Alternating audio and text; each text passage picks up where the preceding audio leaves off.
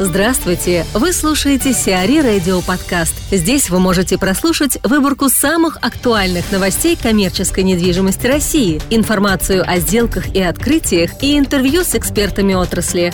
Чтобы прослушать полные выпуски программ, загрузите приложение Сиари Radio в Apple Store или на Google Play. Структуры Тимченко с севера на запад – Сразу две структуры Геннадия Тимченко договорились об аренде новых офисов на западе Москвы. Так, Стройтранснефтегаз арендовал 17,5 тысяч квадратных метров в БЦ Верейская 3. Сейчас офис компании размещен в Skylight на Ленинградском проспекте. Консультантом сделки выступила компания Night Frank. Стройтрансгаз арендовал 4000 квадратных метров в БЦ «Квадрат». Предполагается, что туда переедут сотрудники из занимаемого компанией в настоящий момент офиса на 10 тысяч квадратных метров в БЦ «Линкор» на севере Москвы. Элеонора Богданова, региональный директор Департамента складской и индустриальной недвижимости Colliers International, рассуждает о состоянии рынка в первом квартале 2018 года, запросах и ритейлерах. На нашем рынке обычно первый квартал наименее активный, потому что в первом квартале либо доподписываются те, кто не закрылся концом прошлого года, хотя все крупнейшие сделки более или менее были проведены и декабрем подписались. Самые большие крупные новости на этом рынке этого года, они будут проходить там в кварталах вторых, третьих, четвертых. Ну, это, в принципе, стандартная ситуация для нашего рынка всегда. Вот, а так, что мы видим? Мы видим а, большое количество запросов, причем запросов крупных, не может не радовать. Это говорит о том, что, а, все-таки там за ближайший год мы увидим падение текущей вакансии, то есть она будет продолжать падать. И если к концу прошлого года мы увидели, что она снизилась там с 10, почти 11% до 7%, то к концу 2018 года я думаю, что еще на несколько процентов падение будет очевидно. Так или иначе это приведет к увеличению объема нового строительства, то есть как только вакансия маленькая, а клиенты приходят и запрашивают площади, собственники более и более интенсивно начинают думать о введении следующих очередей. Это всегда взаимозависимая вещь. Ну и плюс часть объектов э, будут продолжать реализовываться по системе Build to Suit. То есть не на каждого клиента есть готовый вариант. Для тех, кого готового варианта нет, те строят так, как им нужно. Вот тебе Build to Suit. Поэтому из основных трендов на этот год мы видим, а, преобладание серьезного объема спроса, такого же, как предыдущие годы, не, не падения никакого скачка мы не видим, ну, там в этом определенная стабильность, снижение вакансии. И, наверное, к 2019 выход уже новых э, очередей локопарков. Мы уже там сейчас активно общаемся с девелоперами, и вот вчера с одним из крупных игроков рынка встречались э, коллеги, э, думают о том, что вводить на своем логопарке в следующую очередь там, от 30 до 50 тысяч тысяч. Это значит, что они слышат э, большое количество запросов, это значит, что они верят в том, что это будет реализовано еще на стадии строительства. Хороший тренд. Значит, отмираем обратно. Скажите, есть еще какие-то запросы вот именно от таких игроков?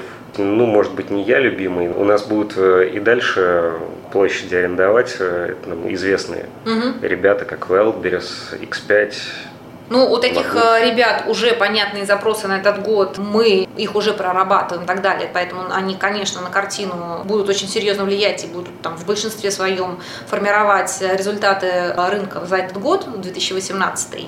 Это и онлайн, и офлайн ритейлеры, да, то есть э, в этом плане, наверное, а офлайн ритейлеры ни для кого не сюрприз, а вот онлайн, да, одна сделка Wildberries на прошлого года на почти 150 тысяч метров, она, так скажем, сильно приободрила и показала, что не надо недооценивать онлайн. Онлайн идет вперед.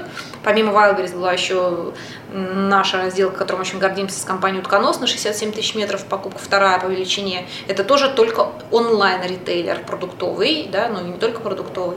Поэтому вот посмотрите, какие объемы, которые, в принципе, раньше мы позволили себе только офлайн. А сейчас э, онлайн-ритейлер забирает свои мощности, поэтому набирает обороты и, и, и, и Э, расширять свое, свое присутствие. То есть будут сюрпризы какие-то еще? А, да, вот э, из, из сюрпризов этого года это э, сделка с компанией «Вкусвилл», э, да, э, которые э, арендовали на долгосрочной основе э, объект компании «Дикси». Это знакомый всем объект, знаковый объект на севере Московской области, в логопарке Северное Шереметьево. Который Dixie приобрели у PNK Group, да, те построили под запрос. И это здание там несколько лет было на рынке, искало своего э, покупателя или арендатора. И вот сейчас мы видим к вопросу о там, клиентах, которые никогда раньше не были игроками на нашем рынке, а, вот вкусвилл это там, тот пример, когда ребята вообще из небольшой абсолютно компании, начиная там с каких-то небольших магазинчиков, чуть ли не рыночных там стендов, да, разрослись до объема серьезного фуд-ритейлера. А 2017, вот я смотрю, у вас в итоге складской недвижимости Москвы да. 2017. Вот. Там были какие-то еще, помимо того, что мы упомянули, сюрпризы для вас? Или что бы вы отметили? А, ну, прям сюрпризов каких-то сверхъестественных, да, каких-то не, непредсказуемых клиентов, а, а, выросших из ниоткуда, наверное, нет, да, потому что мы там стараемся э, следить за основными большими игроками, и если не участвуем, то точно там в деталях знаем, а малыши не, не так влияют и не так интересные, да. Ну вот, э, как мы проговорили, онлайн, офлайн, ритейл, да, немножечко э, стали в разном процентном соотношении расти, да, онлайн набирает обороты, это раз. В прошлом году, как, кстати, в позапрошлом, прошло несколько сделок у дистрибьюторов автокомплектующих и запчастей. То есть кризис повлиял таким образом, что как компания «Избенка» с нашим фермерским, с фермерской моцареллой, да, творожком и, и, и молочком, так и откладывание покупки нового автомобиля, а лучше починка старого, да, повлияли на определенные бизнесы. То есть рынок спер-партс активно разросся в эти, в эти годы. Поэтому компании, которые занимались дистрибуцией запасных частей, сейчас э, получили там, серьезный рост. Вот это из наблюдений, да, то есть всегда любая война для кого-то является катализатором роста, да, любой кризис убивает одних и э, молниеносно взращивает других. И сейчас у нас, э, как я понимаю, экономность в плане там ритейлеров от дискаунтера в основном угу. развиваются, автосервис, и это во всех сферах. В основном запросы от таких компаний. Ну, эконом-сегмент э, всегда был самым объемным, наверное, не только угу. на нашем, вообще на всех рынках, да. А, это касалось и одежды, и обуви, и продуктов питания, вообще там масс-маркет, он всегда самый объемный, самый показательный для рынка. Люксовые бренды, люксовые там, компании, они обычно занимают более узкий рынок, более мелкие объемы, но они сходны по своей маржинальности, да, а иногда и более эффективны. Не могу сказать, что у нас сильно изменился там портрет э, а, арендатора, да, вот компании, которые разрослись в результате кризиса, они ищут новые большие площади и переезжают, это понятно. А так э, те же X5 Retail Group, Просто последние, все последние а, объекты, которые там, за последние полтора года берет X5 Retail Group, они в основном под, под развитие пятерочки. Да. Не э, перекрестка, не карусели, а именно магазинов у дома дискаунтеров. Поэтому это тоже там большой показатель. Крупные продуктовые ритейлеры фокусируют сейчас свои объемы на дискаунтерах и магазинах у дома. То есть, если раньше все ездили в гипермаркет раз в неделю, закупались там на серьезную сумму и корзина была довольно дорогая покупателя, то сейчас клиент предпочитает выбежать и купить что-то у дома, и желательно там по экономичной цене. Грубо говоря, наш клиент перестраивается, ну, в продуктовый ритейл внутри себя, они меняют там корзину и поменяли уже, это уже произошло в 2015 под влиянием кризиса, поменяли набор SKU, поменяли состав корзины покупателя, отказались от части товаров, расширили линейку в других. Например, некоторые ритейлеры, компании, которые продают там бытовую технику и какие-то домашние аксессуары, они расширили свою SKU, и там можно купить э, памперсы, полотенчики, игрушечки и так далее. Такое расширение. Потом плюс все сейчас активно вводят э, онлайн-платформы, расширяют, инвестируют в них технику. Вообще уже не все покупают в магазине, а большинство старается заказать по интернету и получить доставку, установку и так далее как был X5 Retail Group, он так и остался клиентом, да, мы в данном случае обслуживаем запросы по площадям, и нам, как э, поставщику, важно дать качественное здание в правильной локации под те запросы, которые там, выдает заказчик. Будет там хранить перекресток или пятерочка, да, в принципе, скажем так, характеристики здания или там, изменение локации никак это не влияет. То есть это внутренние процессы в компании заказчиков, но нас больше интересуют объемы и требования там технические. Александр Волошин, руководитель отдела финансовых рынков и инвестиций в IPG Estate, рассказывает о своем опыте, задачах на новой должности и состоянии рынка инвестиций Санкт-Петербурга. Я начал работу 12 лет назад, столкнулся с рынком недвижимости в консалтинговой компании. Стратегика менеджмент консалтинг. Мы занимались локализацией международных производственных компаний, которые выходили на российский рынок. То есть у них были несколько вариантов стратегии, либо покупка уже существующих предприятий, либо э, поиск участка и локализация проекта Greenfield. Тогда мы локализовали компанию Valio в Московской области, Nokian Tires и поработали с Балтикой. DBH, это был тогда еще концерн до покупки Карлсбергом. Ага. Более пяти лет я проработал уже в консалтинговой компании брокерская Астера, которая была в альянсе с Бинги Париба Real Estate.